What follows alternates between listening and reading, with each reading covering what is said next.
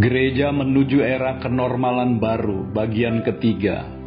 Istilah kenormalan baru dalam tanda kutip yang saya pakai memang diilhami oleh pernyataan Presiden Jokowi mengenai tatanan kehidupan baru yang harus dipraktekkan oleh bangsa Indonesia untuk menghadapi pandemi COVID-19.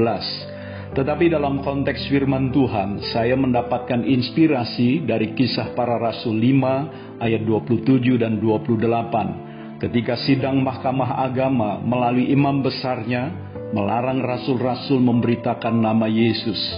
Mereka membawa keduanya dan menghadapkan mereka kepada mahkamah agama. Imam besar mulai menanyai mereka, Katanya, dengan keras kami melarang kamu mengajar dalam nama itu. Namun ternyata kamu telah memenuhi Yerusalem dengan ajaranmu dan kamu hendak menanggungkan darah orang itu kepada kami.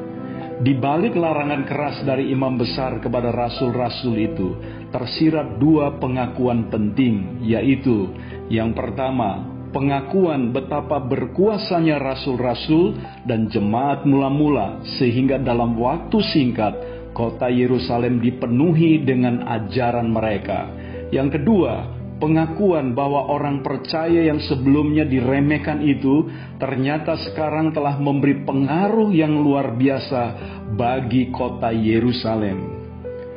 Di rumah-rumah, orang-orang percaya itu setiap hari secara bergiliran memecahkan roti dan berdoa bersama di dalam persekutuan yang erat setelah sebelumnya menerima pengajaran dari rasul-rasul. Hidup orang-orang itu berubah karena api Roh Kudus yang menyala di dalam hati mereka. Pengajaran rasul-rasul dan api cinta kepada Tuhan menghasilkan cara hidup yang sama sekali baru Cara hidup inilah yang kemudian memenuhi seantero kota Yerusalem. Dan sebagai akibat selanjutnya, Alkitab mengatakan, dan mereka disukai semua orang. Dan tiap-tiap hari Tuhan menambah jumlah mereka dengan orang yang diselamatkan. Kisah para Rasul 2 ayat 47b. Di dalam salinan Alkitab firman Allah yang hidup dikatakan, semua penduduk kota menyukai mereka.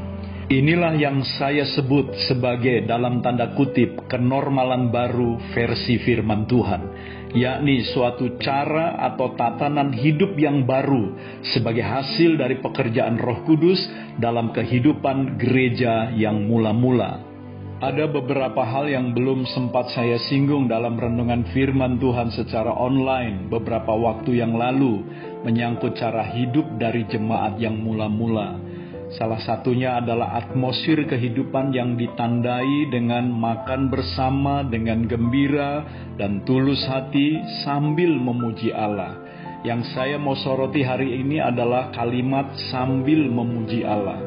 Perkataan atau kalimat ini menimbulkan pertanyaan karena mereka memuji Allah secara dalam tanda petik sambil.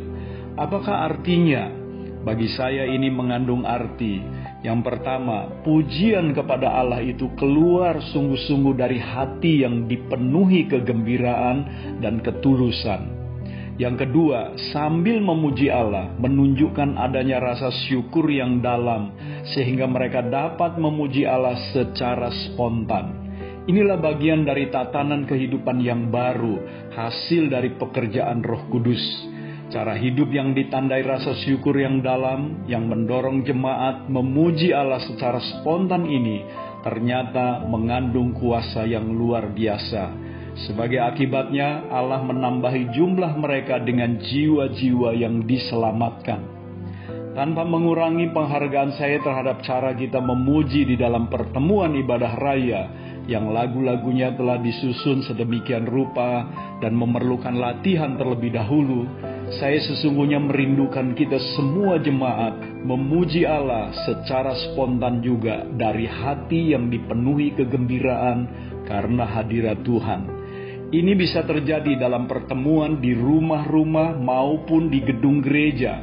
Kuncinya adalah api cinta yang meluap-luap kepada Tuhan. Pertemuan kebaktian hari Minggu yang membekas sampai hari ini di hati saya adalah sebuah kebaktian di gereja Pantai Costa yang waktu itu tempatnya memakai bangunan rumah tinggal. Orang-orang yang menyanyi sambil melompat, menari, disertai seruan haleluya secara spontan di dalam hadirat Tuhan telah menghancurkan hati saya.